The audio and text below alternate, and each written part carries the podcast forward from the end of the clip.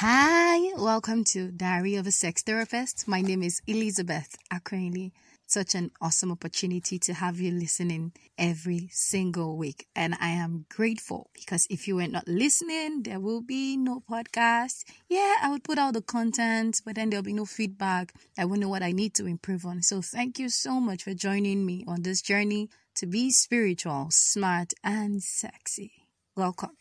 All right, so last week we did start the series Staying in Your Call, and it was an extensive one. So, this topic is something I'm really passionate about. I have a book coming out on the topic, there's a devotional coming up. It's something I'm very, very keen on because as I stepped out in my field as a sex therapist, one of the things I struggled with was one, believing God had called me here, two, choosing to stay here.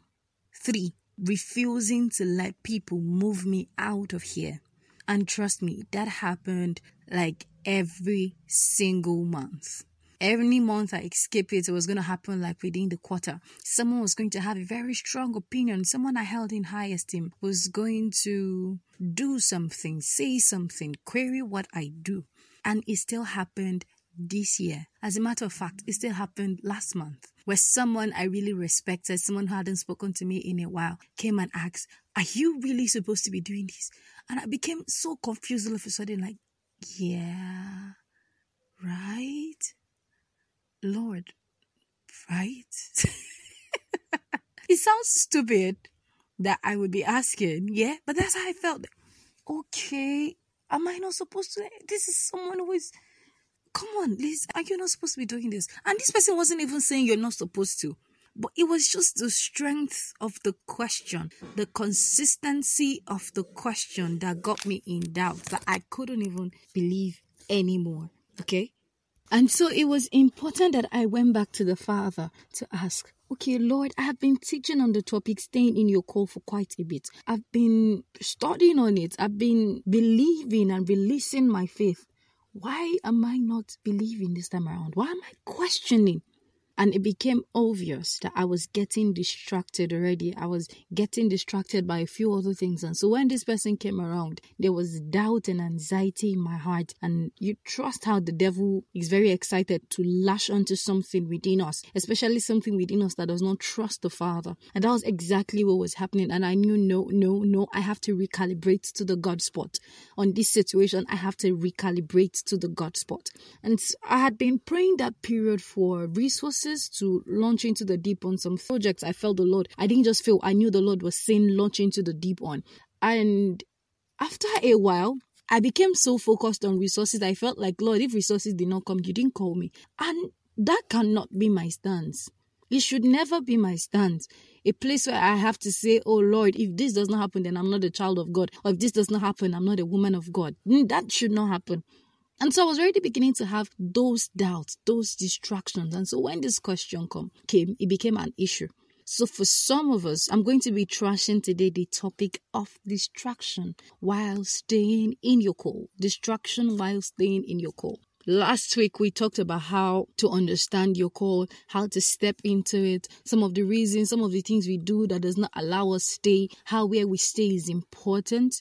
All right. Now, what are some of the things that can pull us out? Pull us out of that place the Lord has called us to be. One of it is looking for the opinion of other people. This part, it takes courage, it takes faith, it takes great understanding for opinions not to move you. Because we are humans, we are community beings. It doesn't matter how much you think you like isolation there are people whose opinions still hit you. Sometimes they're as far as total strangers, sometimes they are the people we love, sometimes they are family members, sometimes they are friends we are vulnerable with. All right? But at every single phase of life, there's a place where someone's opinion counts. For me, one of the people, like some of the people I knew whose opinions counted the most, were fellow Christian counselors. Oh my God, I was so young and they were so up there. They knew what they were doing. They were being all psychotherapists, all using cultural methods. They had this whole thing figured out. Also, I felt they had this whole thing figured out in my mind. Like, ah, so these guys are just so fluid with this thing. Today they have this testimonial of this client that they worked with and how this process is to take them three hours and now it takes them 30 minutes. And so every time I have to do something, I'm going to them, and sir, what do you think? Emma, what do think? I wasn't chasing the opinion of outsiders. I had moved on from the opinion of outsiders from the beginning because I knew the average person would not understand why I needed to be a sex therapist. So somehow I had created a measure of defense against outside opinions. If you don't practice, you don't have a say. At least that was my stance at the beginning. You don't have a say. You don't understand the rigor of being at my duty post. You cannot be making contributions to it. You cannot be talking it down because you don't even know what it is. But when I came into a community of Christian counselors, mind you, these people were the ones who helped me recover the most. I had been trying to heal from certain emotional hurts for years before I met them, and they fast forwarded my journey by about three years. They crushed that journey. They crushed my healing process. I had this counselor speaking faith. I had the other counselor running um, sessions. I had the other counselors. Like it was back to back. The speed of my healing was even shocking for me. So you should understand how emotional I felt around them. I felt at every given point that I needed to be obedient to them. But after a while, I came into a subservient role. If what I wanted to do, I felt they were not going to approve of it, I did not want to do it. No, this is not being disregarding. Mm-mm. Bible says in the multitude of counsel there is safety. Now, there is the place of the multitude of counsel, but there's also the place of not looking at the wind or the cloud. I'm talking about looking at the wind and cloud now. Is when, for example, your job is to be a worship minister, and then you're looking at someone in the congregation who wasn't dancing when you were singing, someone who wasn't raising up their hand, and you're wondering, Am I not singing right? Is Am I not worshiping God? And so, in that moment, you get disconnected because you're trying to look at this one person in a crowd of 100 who is not responding the way you think they should respond. And that person might just be locked in worship in their own way, but you've been distracted. Distraction is not usually very large. It's not when you decide, oh, okay, I'm not going to be a therapist again, I'm going to go and become a full time writer. No, that's not what makes it distraction. What makes it distraction is that in a moment, in a season where you're supposed to be present at your duty post, you are not entirely there. Emphasis on entirely. You're either not emotionally present, you're not spiritually present. There's something missing, something really tiny. That's a distraction. It doesn't outrightly take you out of the duty post, it just does not let you deliver your 100%. And sometimes they can be good things. They can be really good things, but they are not God things in that moment. So, how are you, how are people's opinions affecting what the Lord has called you to be? You stopped singing because someone said you had a bad voice when the Lord has said, Go and sing. Or I will cause you to sing before the nations. If the person's opinion was actually right that you had a bad voice, what trainings have you taken or you just took the person's feedback and you walked away and say, Oh, I'm not doing again. I can use music and writing because those are my artistic spaces. For some of us as writers, you know the Lord would have you write. Then you sent your book to a publisher and the publisher beat it down with words. And so you took the publisher's opinion and you quit the place the Lord has said you should stay at. For some of us, it was someone's expression if I got money for every time someone made a face, every time I told them I was a sex therapist, or every time someone made a mocking comment, or every time someone had a different opinion, I wouldn't be doing what I'm doing. And this all happened last week or so. I remember a friend introduced me to someone else and said, Hi, meet Elizabeth. She's a sex therapist. Next question is, Do you have sex often? Uh, that conversation was not the issue. It was the expressions that came with it, the all the other conversations that was going to come after. I had seen it severally. Those things, if we don't take care, they will distract us. And so it becomes important that we understand whose opinions count the most. So if you're like me, you're a listener. I can talk from morning till night, but I can listen for the exact same duration, if no more. Least it's something the Lord has been training me to do over the years. And so when people say things, I hear. I hear them. I hear them really loud. I hear them in caps lock magnified. I hear them really, really loud. And I have a good slash bad habit of meditating on words.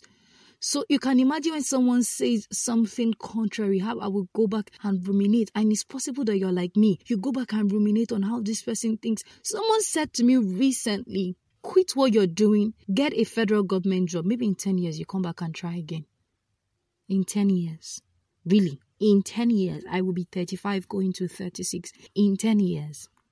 Like I should pause what the Lord has said I should do, what I know I should be doing. I should pause it and go get a federal government job and then come back in 10 years because this person feels I cannot succeed. That's the person's opinion. If we don't take care while staying at our duty post, people will throw words, people will throw expressions, people will throw actions, people will give us reactions that will distract us. It becomes important that we go back for the opinion of the Master. The second thing I'm going to talk about is not trusting your instrument. I did an extensive writing on this in the free book that is coming up from my team. Strategizing with God. Yes, that's the title. Strategizing with God. It will be available for free on the website really, really soon. In a week or two, it will be available. So you can go download it. Strategizing with God has a whole part of it I was talking about trusting your instrument. For many of us, we don't trust our instruments. If you're like me, you don't trust your instruments. You probably have a tendency to do stuff excellently. When you pick something, you do it so well. And so at every given point, you are chasing excellence so bad that you can disregard everything along the way. You can disregard the process. You can, oh God, Oh God, I know how this used to affect me at the beginning, and it took the Lord a while, and it took a senior colleague of mine to shout me down one of those days to stop it. He didn't shout on me literally. He, the words, the words felt like they were screaming at me. It was on WhatsApp. It felt like the words were screaming at me, like, stop chasing it. David was to go before Goliath, and the king of Israel, a man who the Bible describes to have been taller than Israel by his shoulder and head, taller than everybody, who is a man of war who was king, took his uniform for battle and gave it to David. First of all, that armor was going to be bigger than David. I mean, Saul was way bigger than David. And gave it to David to use it against Goliath because he felt David needed the shield and the helmet and the sword and all of those things to go to battle. That was Saul's opinion. One. But David knew his instrument.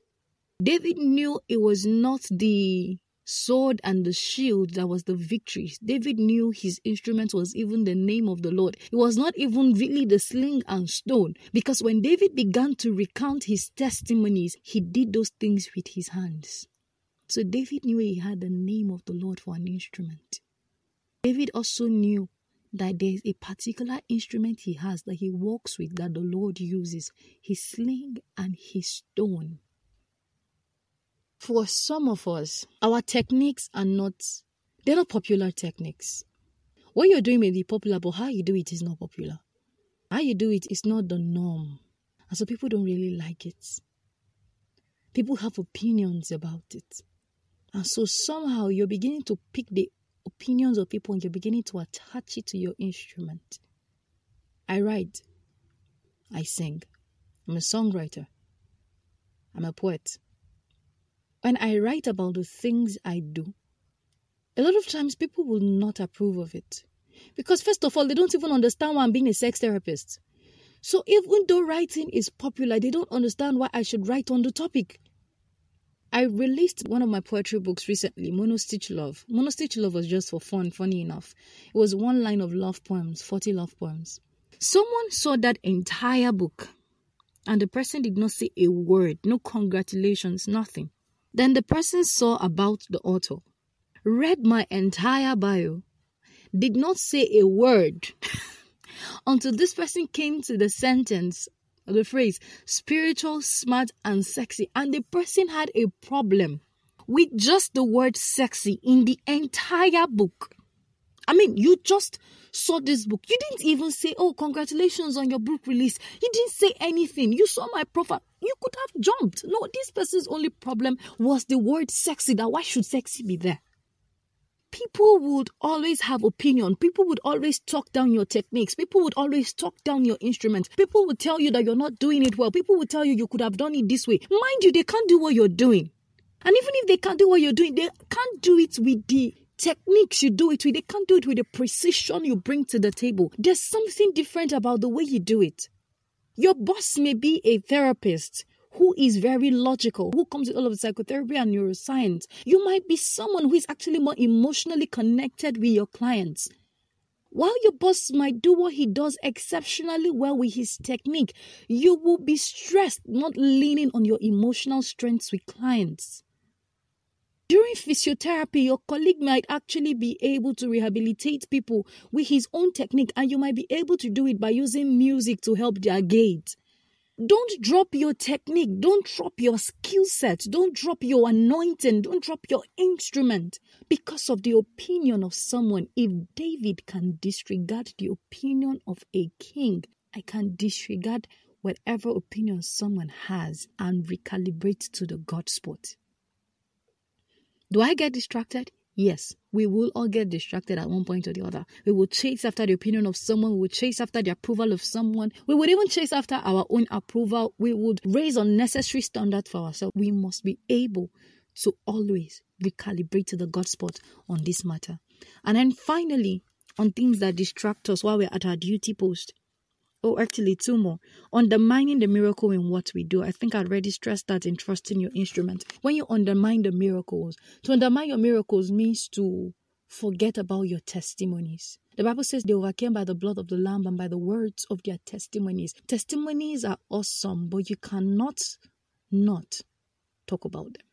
It's impossible not to meditate on your testimonies. You will quickly forget where you came from.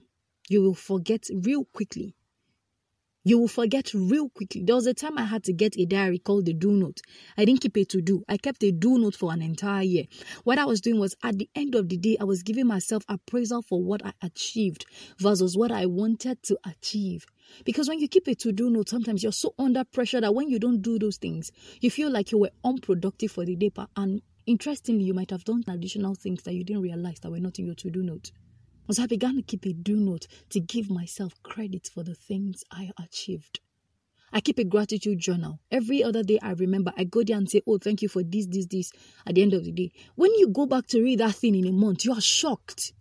While you might not have helped 300 clients in a month, the one person you worked with actually left a traumatic relationship on your account. The one person you worked with actually walked out of abuse on the account of your friendship with them. The person finally had the nerve to confront a terrible situation on the account of the way you hold their hand, on the account of the way you fellowship with them, on the account of the way you pray for them. You cannot disregard those testimonies. When David came before Goliath, he began to recite his testimonies, the bear and the lion. He began to recount those testimonies. When Jehoshaphat was to go up against the kings, he began to recite before the Lord the testimonies of our God.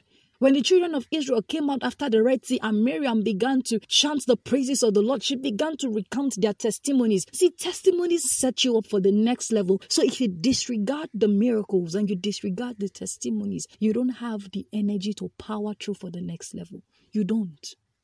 You don't. Your testimonies are like diesel. They're like fuel. They power you up. It's like going up the hill that acceleration happens by your testimonies. It's the way you chant your testimonies and meditate upon them that powers you, and you realize that if I've been through this, I will go through that. If the Lord parted the Red Sea, He will break open the Jordan for me. If the Lord has done this, the Lord will do that. If the Lord took me out of Egypt, the Lord will do this. You have to be able to count those testimonies.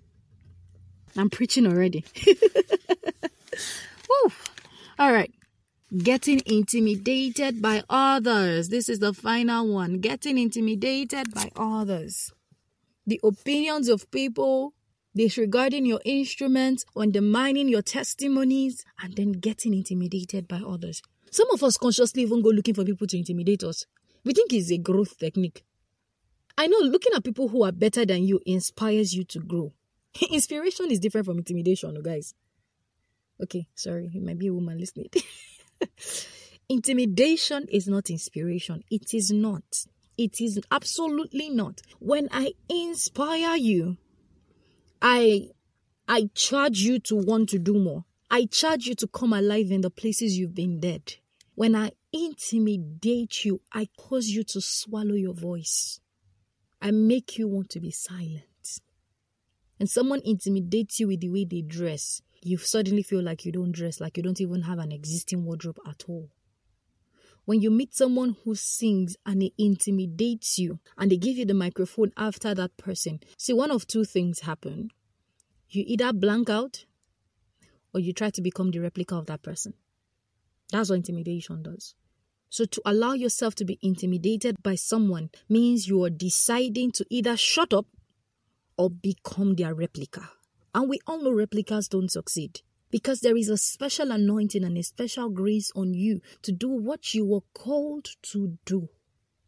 There is a special grace on you to do what you were called to do, to stand in that office, to stay in your call. When you see someone and you begin to say, Oh, this person is better than me, oh, this person does this better than me, it's good that you can pick what they are good at and learn from them. But when you suddenly find yourself trying to become that person, you suddenly find yourself dropping your instrument to pick up their instrument. You find yourself wanting to. Oh, how to explain this part? You find yourself wanting to impress them. You find yourself wanting to get the attention that is already on them. There's a problem. That's a distraction because you will be out of your duty post really soon. You would try to become them. You would leave your duty post and go there. Miriam had an issue with Moses. And when they began to trash out this, you were supposed to marry a Jew, a Hebrew person, you didn't marry a Hebrew person, blah, blah, blah. The conversation landed on God talks to us too. It meant Miriam at one point or the other had looked at Moses and felt God talks to Moses. God talks to Moses. Now Moses is proud. She started getting intimidated she started getting intimidated. And so when you're intimidated, you begin to look at people with the eyes of, eh, they think they're better than me. They don't think they're better than you. It's just you who has the problem. It's just you. Absolutely, just you. So if you need to go back to God to set your heart in order, it's important. It is absolutely important. I beg in the name of God.